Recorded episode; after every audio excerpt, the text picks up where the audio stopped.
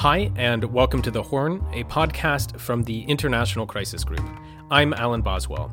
I'm very happy to be back after taking some time off for paternity leave. I missed you guys, and that time the world has changed quite a lot, sadly, and here on the podcast we are going to try and unpack this new world and clarify what it'll mean across Africa and the Horn of Africa specifically. Today I'm speaking with Samuel Ramani. Samuel's book called Russia in Africa is coming out this summer, and it's even more timely than I think he probably imagined it would be. He's also an associate fellow at the Royal United Services Institute and is a scholar at the University of Oxford. We talk about Russia's strategy towards Africa before and after the war in Ukraine, how countries on the continent are reacting to the war, and how power politics across Africa is already changing. Samuel, welcome to the podcast. Thank you very much for inviting me. So we have a lot of bases to cover today, so we'll go ahead and get started, I think, by taking a mini step back, and then we'll probably take some even further steps back. What was Russia's strategy in Africa prior to the invasion of Ukraine? How did Russia view what it was doing in Africa amid its, geopolitical strategy? So Russia viewed Africa as an increasingly important component of its broader pursuit of a multipolar world order and its broader engagement with the global south. And even though attention in the United States towards Russia's policy in Africa really only began over the past 5 or 6 years with the emergence of Wagner Group private military contractors in Libya, Central African Republic, and most recently Mali, the Russians have actually been engaging in a pretty common and consistent playbook in Africa ever since the late 1990s. So that consisted of Pillar 1, economic engagement, which was started by debt forgiveness and also includes a lot of investments in the mining and energy sector, as well as supply of arms. So Russia was the leading arms vendor to African countries. The second pillar of their engagement was in the security sphere, where they became increasingly involved in providing counterinsurgency assistance to various countries through military cooperation deals and then through outright military interventions, many of which were unsuccessful, like we've seen in Mozambique or Libya, but some of them have had qualified successes that they can claim, like Central African Republic. And the third has been through a variety of soft power initiatives. So investments in health, as we saw with the vaccine diplomacy, some investments in education, particularly via their nuclear energy giant Rosatom, as well as appealing to elites in the region with an aversion to neocolonialism that they both shared, as well as for support for anti-Western norms, in particular resistance to Western military interventions and Western sanctions. So that combination of soft power engagement, the combination of economic investment and security assistance was the cornerstone of Russia's goals in Africa, and the aim was to establish itself as a continent-wide great power with a foothold in every region of the continent. So Libya and North Africa, increasingly Ethiopia and Sudan and East Africa, now Mali in West Africa, Central African Republic in the central part, and their traditional partnerships with Angola, as well as their BRICS alliance with South Africa in the south. So that's how I saw their broader strategy. So is there a broader objective other than simply boosting its own influence vis-a-vis, say, the US or China? I mean, is there something Russia is trying to achieve in Africa besides how it is viewed relationally to other powers? So that's a great question. I think that Russia's policy in Africa appears very tactical, right? It appears very opportunistic because we've just seen evidence, for example, of the U.S. disengaging from Libya after 2011 and Russia eventually stepping in, or the French leaving Central African Republic and getting tired of counterterrorism operations like Operation Barkhane and the Russians stepping in. But actually, they had a strategic commitment to a long-term influence inside Africa. But their goals were often very opportunistic in how they executed their plan. So their goals were strategic, but their plans were often executed in an opportunistic, ad hoc manner. And that's what we see revealing itself time and time again. Obviously, the Russians or the Soviets had, a huge role on the continent during the Cold War. Should we see much continuity from that Cold War period to the Russian strategy started to emerge more recently, like you said, in the late 1990s? Or should we see that as more of a bit of a clean break between the two? So I think that obviously during the 1990s, and the early 1990s in particular, there was a concerted effort from Russian liberals, in particular their foreign minister Andrei Kozarev, to break with all the trappings of the Soviet policy inside Africa. So whether that be the support for ideological-based revolutions or extensive investments in military technical assistance or foreign aid, it was a lot more aimed at focusing on a small number of countries in the early 90s, like Egypt and South Africa, and on achieving goals that would either provide Russia with hard currency or be economically sustainable. However, there was a sizable subsection of the Russian economic establishment, political establishment, and intellectuals who wanted to see a continuation of Soviet policies in some form. The most outspoken figure in that was Yevgeny Primakov, who is widely viewed to be the godfather and founder of Russia's current vision of a multipolar world order, and served as foreign minister from 1996 to 98, and then prime minister from 1998 to 1999. Primakov's vision was for the Russians to maintain their Soviet-era foothold in Africa, maintain their themselves as a crisis-proof partner, promote anti-Western norms, sell arms to countries even if they were in conflict zones, establish itself as an independent great power. And by the late 1990s, Primakov's vision had won out, and that's what we basically see being executed on until the present day. So I think that the Russians would view their strategy now as somehow as an inheritance or continuity, with a brief interregnum in the early 1990s, of their Soviet-era superpower status. Obviously, there are a lot of constraints there. They have a lot fewer economic resources, and their military resources are limited, and their ability to establish absolute client states in Africa, aside from possibly Central African Republic, is a lot more limited. So there's no big interventions like we saw in support of Ethiopia's Derg regime, for example, from 1974 to 1987. The one thing was that the Soviet Union in the 1970s and 80s focused on two regions, really, for long-term influence. So they focused heavily on East Africa, the Horn of Africa, and Southern Africa, whereas Russia is prioritizing breadth over depth currently and trying to establish itself with footholds all across the continent, and is also engaging in regions where the Soviet Union was historically weak, like Central Africa and West Africa. And how have you seen Russia's strategy change in Africa, or at least its approach to Africa, since the invasion of Ukraine? Of course, it's still quite early. But does Africa feature differently, in Russia's strategy, you think, within this new context? So I think that if one thing has happened, is that Africa's importance to Russian foreign policy has increased. So Africa is seen as an increasingly important cornerstone of the multipolar order. And we even saw, for example, influential Russian academic Dmitry Suslov from the Higher School of Economics say that the embassy cutoffs from the West and the reduction of diplomatic presence in the West is not a problem, because that means it will beef up embassy presences inside the global South. In particular, the assumption was in the Russian media that would be Africa, because of the fact that there were significant cuts in the early 1990s that in many countries were never fully replenished. And they're really trying as hard as possible to carry out business-as-usual relations. They haven't seen many of their mega projects like Rosatom's El Daba nuclear reactor in Egypt or their Suez Canal investment zone permanently canceled.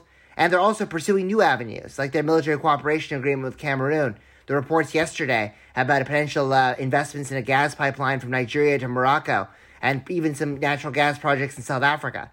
To flip the equation, how have you found from your conversations Russia is viewed by African states in which it engages? Obviously, there's a broad plethora of answers there. What do they get from Russia, generally speaking, that they wouldn't get from the US or China or Europe? First of all, basically a regime type or human rights blind vendor of arms to African countries, and is willing to supply security assistance with them too, and is also willing to do so in a way that works directly with the state regime in power and doesn't seek to impose regime change or democratization as a starting point for security cooperation.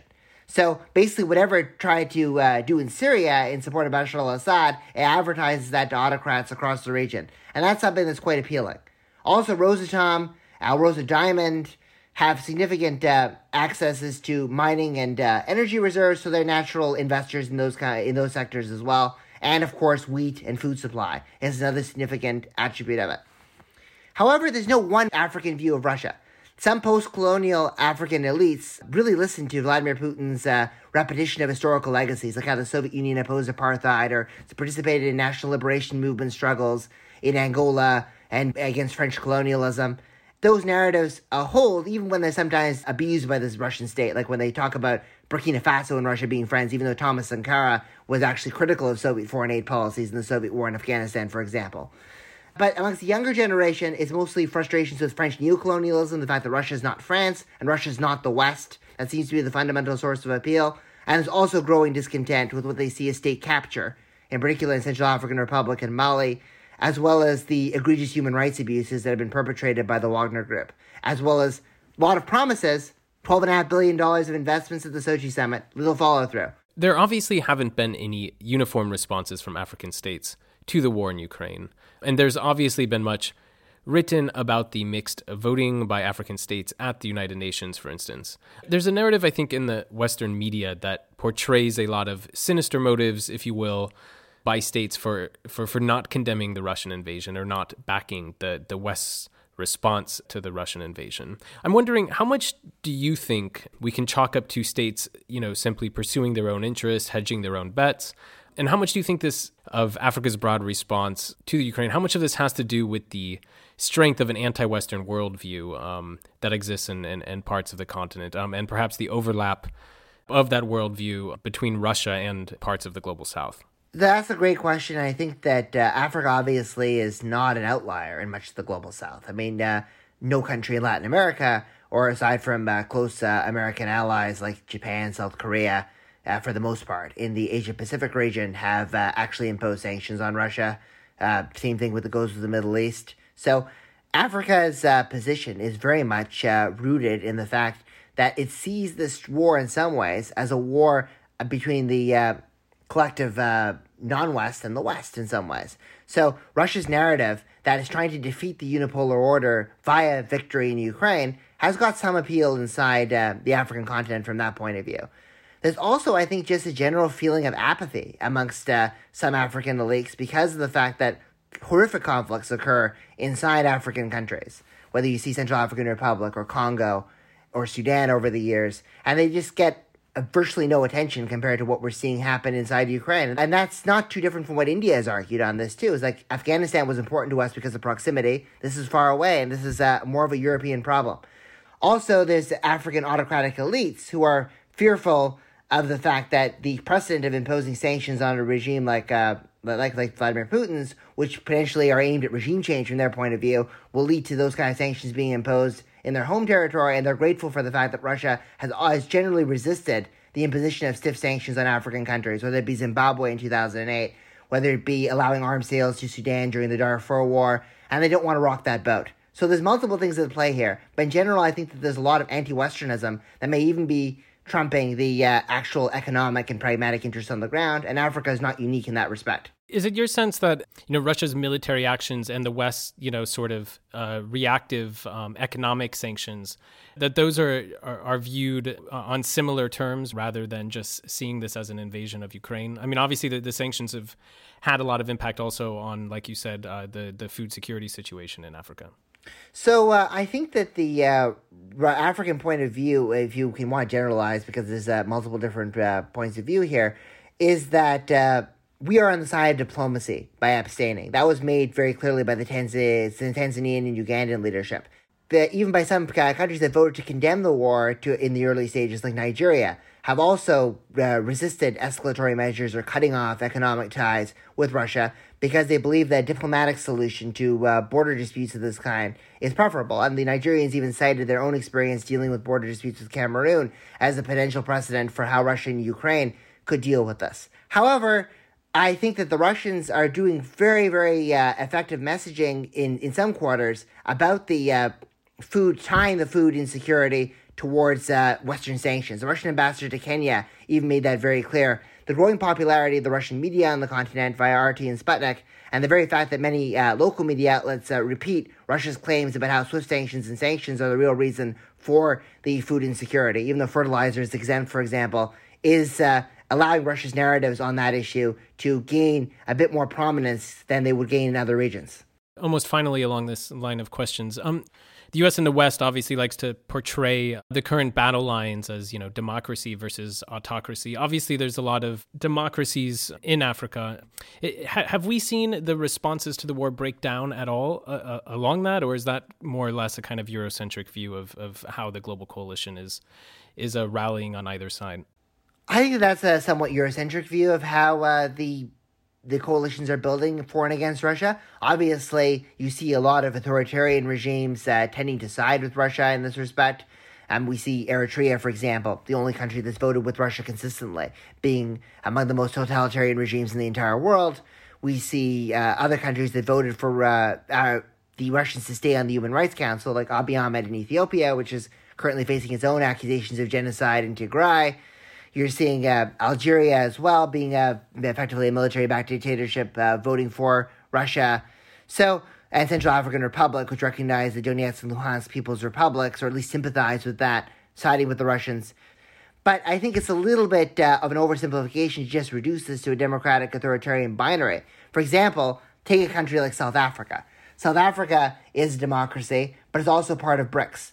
And ever since Jacob Zuma voted for the no-fly zone in Libya in 2011, South Africa has generally taken the positions of the collective non-West on international crises, whether that be supporting Bashar al-Assad in Syria or sympathizing with Nicolas Maduro in Venezuela, and now avoiding any kind of meaningful condemnation of Russia, and even supporting a humanitarian resolution in the United Nations General Assembly that attributed the humanitarian crisis not to Russia. So it was just a general attribution, but not singling out Russia as an aggressor.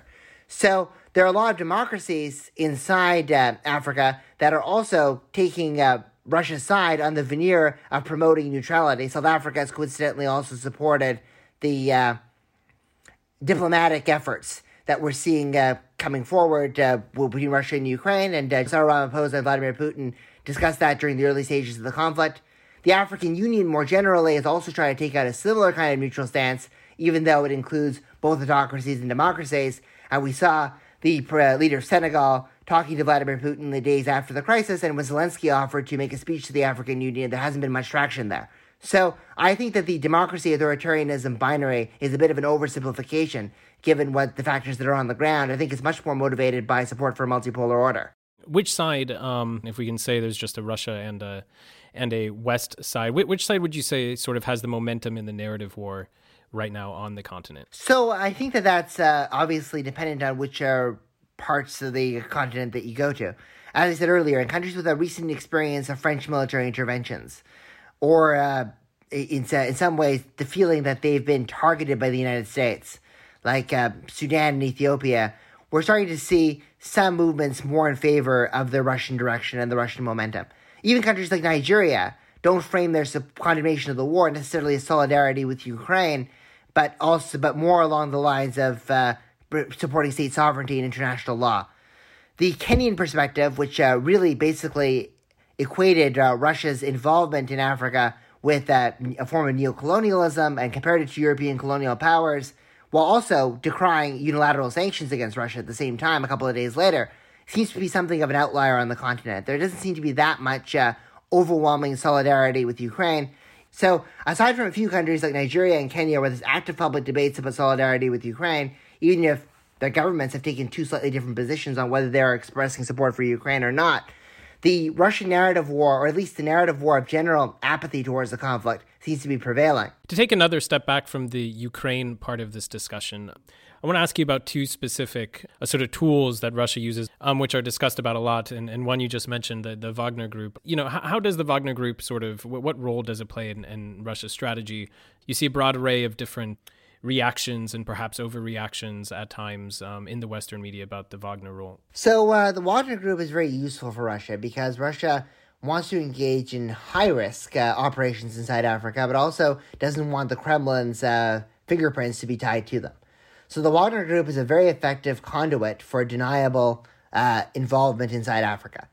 And the Wagner Group's rise to prominence in Africa came on the back of their successful role in embedding with pro-Russian separatist militias in eastern Ukraine, in the current Donetsk and Luhansk People's Republics, during the first invasion from 2014 to 2015, as well as the Wagner Group's effective role as a force multiplier in Syria, where they aligned with Bashar al-Assad's regime, and they also provided vital training and assistance. And when they started succeeding in Libya with regards to the guarding of stationary facilities in Benghazi, as well as providing sniper training and training in the use of Russian-made air defense systems like Pantsir I, and Khalifa Haftar, with the indirect support of Russia, alongside funding from the UAE allegedly and logistical support from Egypt, managed to take over large swathes of eastern and southern Libya, the Wagner Group's efficacy as a tool of Russian influence in Africa grew not just in the eyes of the Western media, but also within the eyes of the Russian government.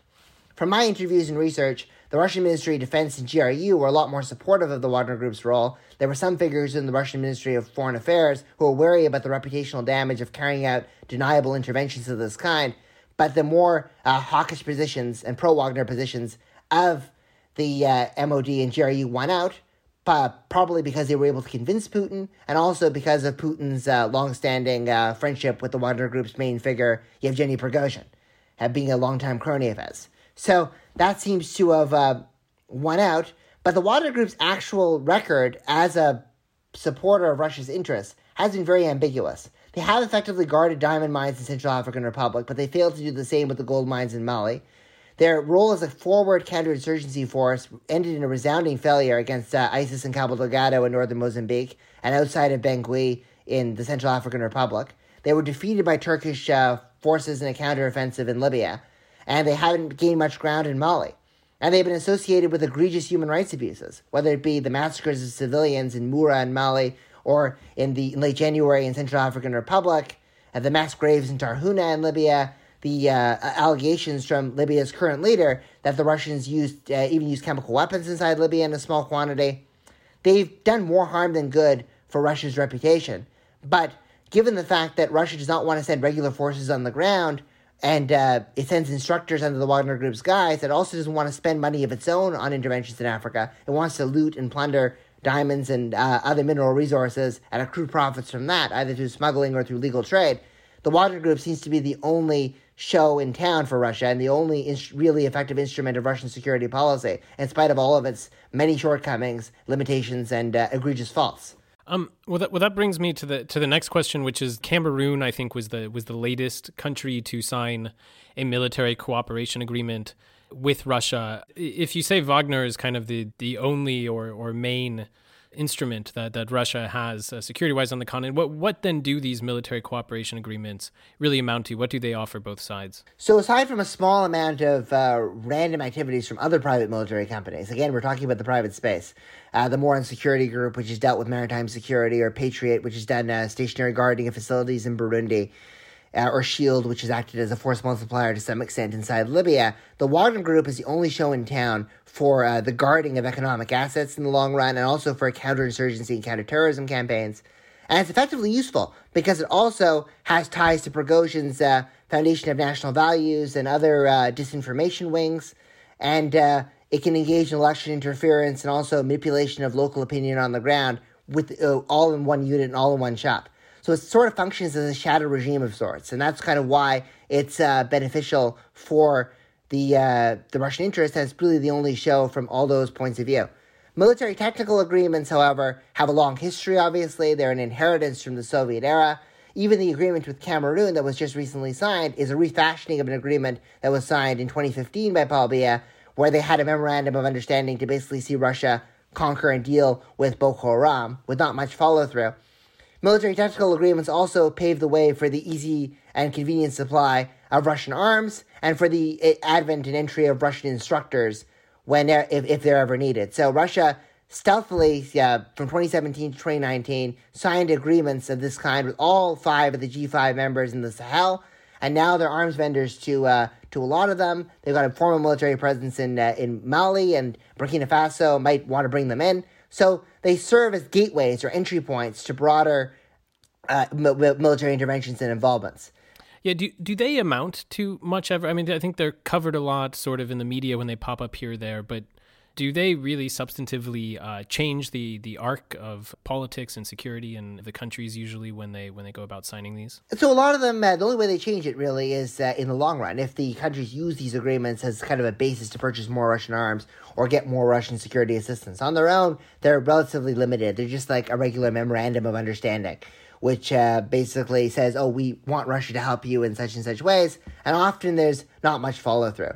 For example, we saw in Chad, for example, the Russians signing a military cooperation agreement and then aligning with the Central African Republic against the Chadians, and the Chadians have accused Russia's Wagner Group military presence in Mali, its support for the FACT rebels from Libya, and its cross-border attack in May of 2021 from the Central African Republic is being carried out by the Russians.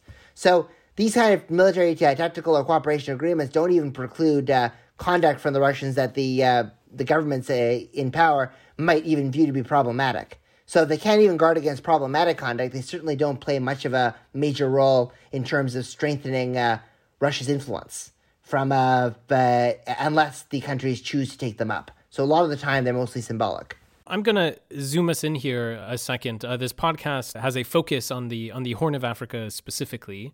And so I want to just zero in and look at Russia's engagement here a bit more. And there's, of course, plenty to discuss. So how does Russia view the Horn of Africa and the broader Red Sea region crossing over to the Middle East, if you will, as part of its broader geopolitical strategy? So Russia has a long history of trying to project power on the Red Sea in the post-Soviet era. And I think it largely comes as a function of them feeling that their position on the Mediterranean is secure. So after, for example, there was a normalization between Russia and Libya in 2008, there was debt forgiveness, Gaddafi visited Russia, Putin visited Tripoli, and there was a movement towards a base in Benghazi, the Russians started looking abstractly towards a potential naval base in the Red Sea area. And their preferred location, obviously, was Aden in South Yemen because of the historical ties between the Soviet Union and the PDRY, and also just because of the suitability and quality of its facilities. But obviously the Yemeni civil war derailed that aspiration, and the Syrian civil war for a period of time caused Russia to focus more on its Mediterranean foothold, and there was not much progress. But once Assad's position was consolidated in Syria, and Yemen remained facing civil wars and separatist movements in the southern part of the country, the Russians started looking much more towards East Africa and the Horn of Africa as their potential gateway towards the Red Sea for a base. So we saw Sergei Lavrov visit Eritrea to try to see if the logistics facility could be supplied there, in tandem with the removal of UN sanctions in 2018. That didn't go anywhere, but it was an exploration. But they got a big break when Omar al-Bashir offered Russia a potential basing location on Sudan's Red Sea coast. And the Russians have negotiated with the Sudanese authorities, and especially the military figures, Lieutenant General Burhan and Hemeti from the RSF, to consolidate that foothold. And even though they have agreements for 50 years over there, there are a lot of public and grassroots discontents inside Sudan about the potential displacement of people. And even when Hemeti made a statement about it recently, he said that Russia is certainly being considered as a location for that base. But he also kept a door open for other foreign powers to also potentially take that role there. And there's concerns about what the renting of space for free in exchange for Russian arms would actually give them. Obviously, the Sudanese would want more sophisticated Russian arms like the S-400s. The Russians were willing to give them only smaller arms and kind of assistance in terms of hydrological navigation and investigations. And the sanctions on Russian equipment to begin with, that boomerang on the Sudanese economy, then those arms for base rental pledges will inevitably unravel. So I don't think that the Russian base in Port Sudan is a done deal. Ironically, the Russian press was sometimes more pessimistic about it than the Western press until quite recently. And I think that, but Russia does have a long-term strategic foothold of wanting to be having a place in the Red Sea because it's a part of their Soviet era superpower status. And they've also wanted to challenge the West in terms of anti-piracy and view the Red Sea as a gateway to broader influence in the Indian Ocean, and in particular, stronger security partnerships with China and India. Thanks. Yeah, I mean, there's questions every year about whether or not this Russia base is ever going to happen. But if it did happen, how do you think it would change the power competition in the Red Sea region? Well, first of all, it would consolidate Russia's influence over Sudan. Because now, I think, given the fact that there is this systemic conflict between the U.S. and Russia over Ukraine, it's boiled over to such an extent, an overt move like hosting a Russian naval base will probably crowd out Western investment from Sudan. That's another constraint that might make it more impossible to happen. The Gulf monarchies like Saudi Arabia and the UAE and Turkey and Qatar and other Middle Eastern countries might still continue to pump money in, as will China, but it will lead to a more anti-Western orientation of Sudanese foreign policy. Given the fact that the Sudanese civil society has been anti-Russian because of the Russian support for the Darfur War and their Wagner Group's alleged involvement in the Khartoum massacre in 2019, at least in terms of encouraging, from those leaked files, the Sudanese military to engage in such a crackdown of that kind, and there's frustrations inside Sudan about Russia's contributions to food insecurity. The sanctions are causing all the problems narrative is a little bit less credible in Sudan because of their recent experience with the dark side of Russian policy. That makes a situation where Russia's influence in Sudan is likely strengthened, and in turn, the power of the Sudanese military institutions are also strengthened as well. So that's one major change that we should look for. China's got a base in Djibouti, and will probably welcome another power like Russia countering Western influence there. So I think that the Chinese will pretty much be on board with that. India, at least from analysts I spoke to in New Delhi, are viewing possible maritime cooperation in the Indian Ocean stemming from there, so they'll not be too worried about it. And the question is, will the West react in a more dramatic way? If they already lost their foothold in Sudan, they're already having poor relations with Ethiopia because of the Tigray genocide allegations and because of their sanctions on Ethiopia, and the Russians are consolidating closer relations with Ethiopia at the same time. Eritrea sided overtly with Russia. And Somalia, the U.S. does not seem to want to get involved militarily in a major way. I think that there'll be very little follow-through coming from the West. And Russia, as part of a broader multipolar front, will gain significant influence in the Horn of Africa, or at least preserve a foothold of influence if the base were to happen.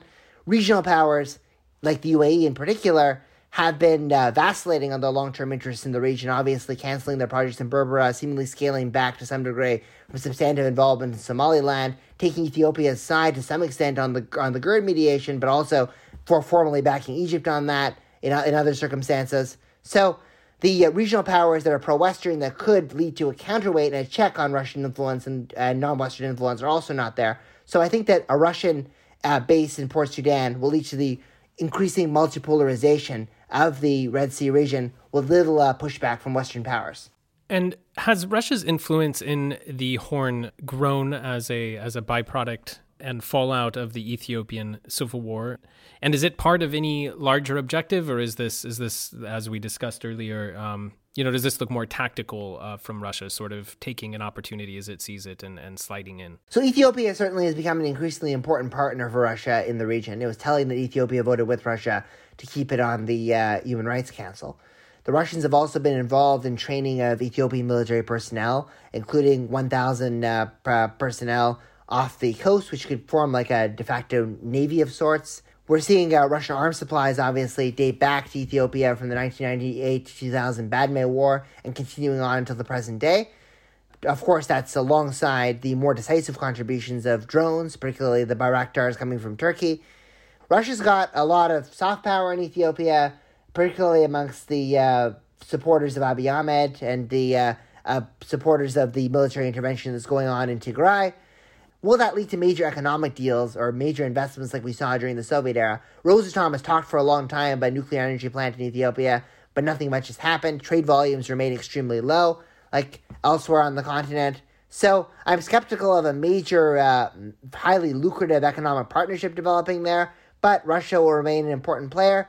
Russia's involvement elsewhere in the Horn of Africa has often been more talk than action. They talked about, or at least...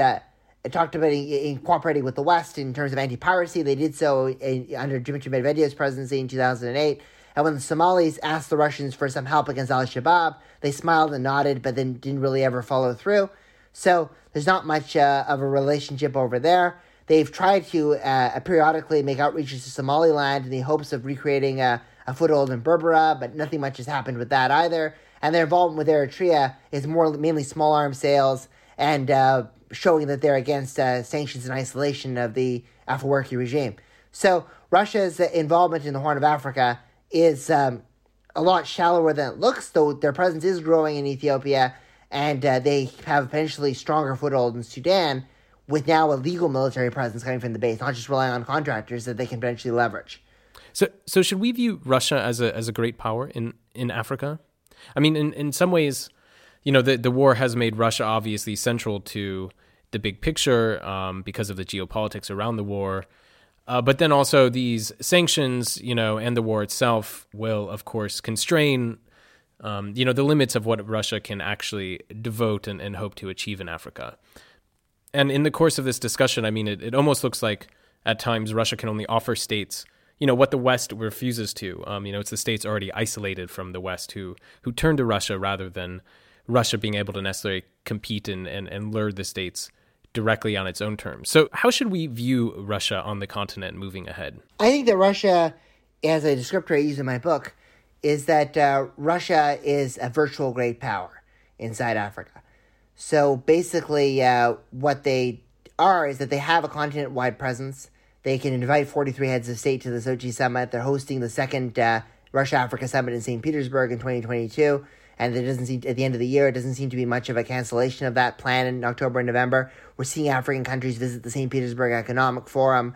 We're seeing the Vladimir Putin being feted by visiting countries.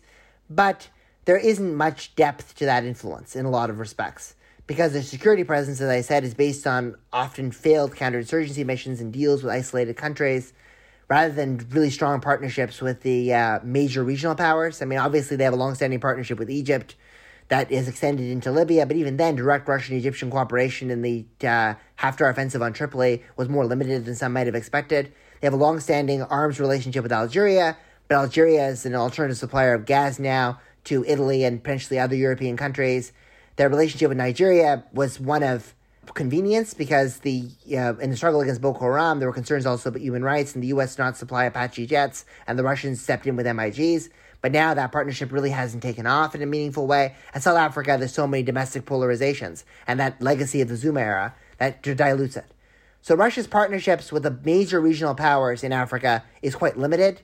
Its security role is also got a lot of flaws, and their economic role in terms of trade, they have a lower trade volume than Turkey and less than one-third of India. So that's hardly the foundations of real great power status, because India and Turkey are not generally viewed to be great powers in Africa to begin with. It seems sort of, inevitable that the West foreign policy for a while might be organized around constraining Russia, or at least that's, that has the looks of sort of the new world that we're entering. To the degree that that policy bleeds over as it inevitably will, some into sort of Western policy, U.S. and European policy towards Africa. Is there a better way of doing that versus a much worse way of taking such a policy and applying such a power competition framework versus Russia, or Russia and China together on the continent?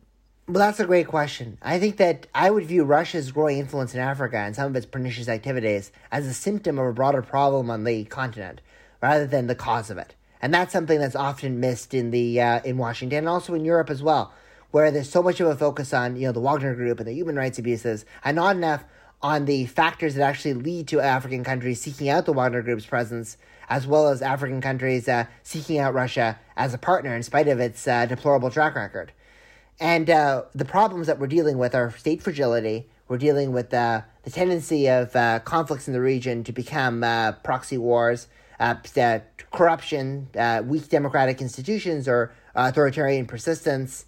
And Russia feeds off of kleptocracy, civil wars, and these kind of internecine conflicts with a lot of moving parts, and tries to also capitalize and fill vacuums where the West is not engaged or not interested in. So it capitalizes on both disorder and apathy at the same time. So the way to deal with Russia is not to chase them. Russian security policy in Africa is quite nimble and it's quite flexible. I mean, they have PMCs in the Republic of Congo. They have some security presences in Burundi, Libya. They've got close partnerships with an arms for platinum deal in Zimbabwe. They've proliferated across the continent in a way that's a lot more agile than what we saw during the Soviet era, where they tended to focus on depth over breadth, as I mentioned, larger, more comprehensive partnerships, and they tended to move a lot more slowly with the entry of Cubans, the entry of Warsaw Pact advisors, ideological alignments, friendship treaties, and we could prepare for it a lot faster. Russia's current policy is a lot more reactive, it's spontaneous, it's unpredictable, and it's nimble. So trying to chase the Russians around the continent is a bit of a fool's game, because we're never going to be able to out-chase them. So what we need to do is something a bit different. Number one, don't treat Russia and China as equivalent, a dual containment inside Africa, because the interests of Russia and China in Africa are actually quite different and are at times at odds with each other.